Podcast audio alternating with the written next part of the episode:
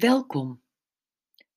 Kom lekker zitten of liggen en luister een paar minuten naar deze ontspannende en inspirerende woorden. Na lief zijn voor jezelf is het luisteren naar het gefluister van je hart waarschijnlijk de moeilijkste taak die we ooit hebben ondernomen. Soms gaat het bewandelen van het pad van rijkdom in eenvoud vanzelf. Dan besef je dat alles wat je hebt eigenlijk het enige is wat je werkelijk nodig hebt. Maar er zijn ook dagen waarop het bijna ondoenlijk is, de roep om meer, meer, meer tot zwijgen te brengen. Het lijkt als of je zoveel onvervulde verlangens en opgeschorte dromen hebt en je bent het spuugzat om te moeten wachten tot de innerlijke veranderingen zich in de buitenwereld manifesteren. Wanneer er zo'n donkere dag aanbreekt, moeten we niet vergeten dat, zelfs als er tijdelijk een stille saboteur, depressie, aan het werk is, die onze voortgang laat ontsporen, elke dag ons iets te bieden heeft, als we het geschenk maar willen zien. Soms zijn we om duidelijke redenen verdrietig, door een alles overweldigend verlies bijvoorbeeld, of zorgen om geld of om onze gezondheid. Een andere keer weten we niet waarom we ons zo rot voelen en dat maakt het alleen nog maar erger. Er kunnen duizenden verschillende redenen voor zijn. Een ontstellend gebrek aan waardering van jezelf en van anderen, uitputting, het weer, je hormonen, een beginnende griep, of het kan gewoon deel uitmaken van het persoonlijke transformatieproces. Ik wou dat ik kon beweren dat spirituele en creatieve groei gladjes, voorspelbaar en bijna pijnloos verloopt. Maar de beste veranderingen gaan met pijn gepaard, houdt Fay Weldon ons voor. En daarin zit het hem nu net. Persoonlijke groei gaat ook in vlagen. Drie stappen vooruit, twee stappen achteruit en vervolgens een uitgestrekte vlakte waarin ogenschijnlijk niets gebeurt. Maar het is van belang te beseffen dat die latente periode altijd aan een groeispurt voorafgaat. Helaas worden we tijdens zo'n latente periode vaak depressief en besluiten we het op te geven. Op dat soort dagen kom je er maar nauwelijks toe je aan te kleden en de deur uit te gaan. Je ziet eruit als een dweil en het interesseert je geen barst. Je weet niet meer of je gisteren wel een douche hebt genomen of wanneer je voor het laatst je haar gewassen hebt.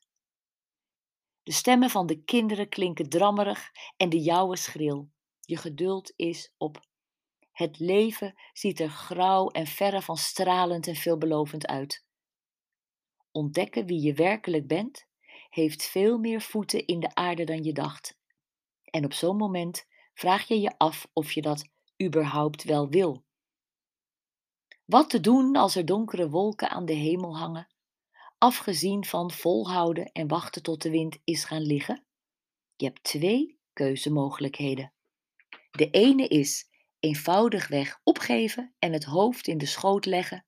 Je hebt de blues, dus zing de blues, liefje. Maar vraag eerst om genade. Huil vervolgens uit. Ga vroeg weg van je werk, doe een dutje en kijk of je het daarmee kwijtraakt. Ga je zonder schuldgevoel en om louter medicinale redenen ergens aan te buiten?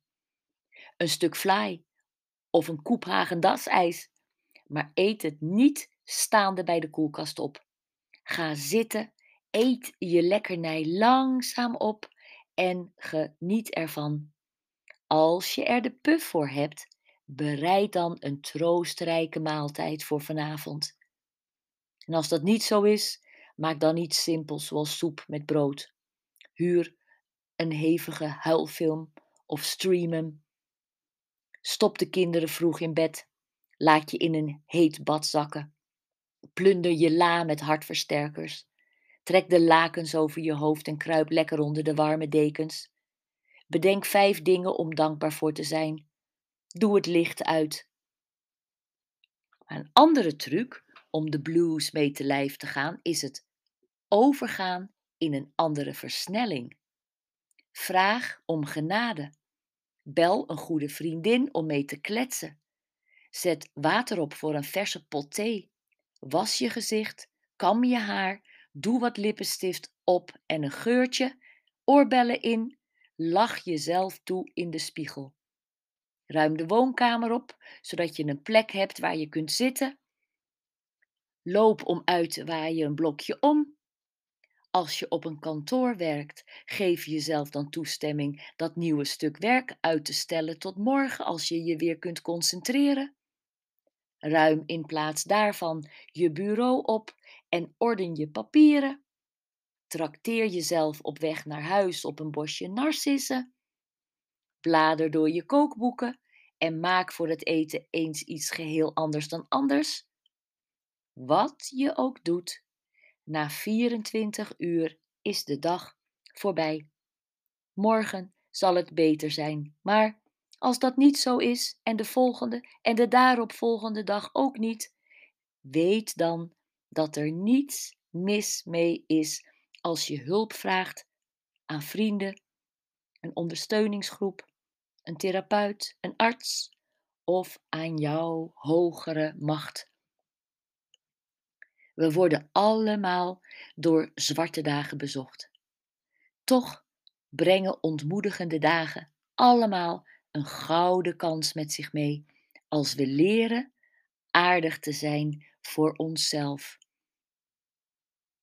Je kunt het geloven of niet, maar deze zwarte dag heeft een verborgen geschenk als je bereid bent ernaar te zoeken.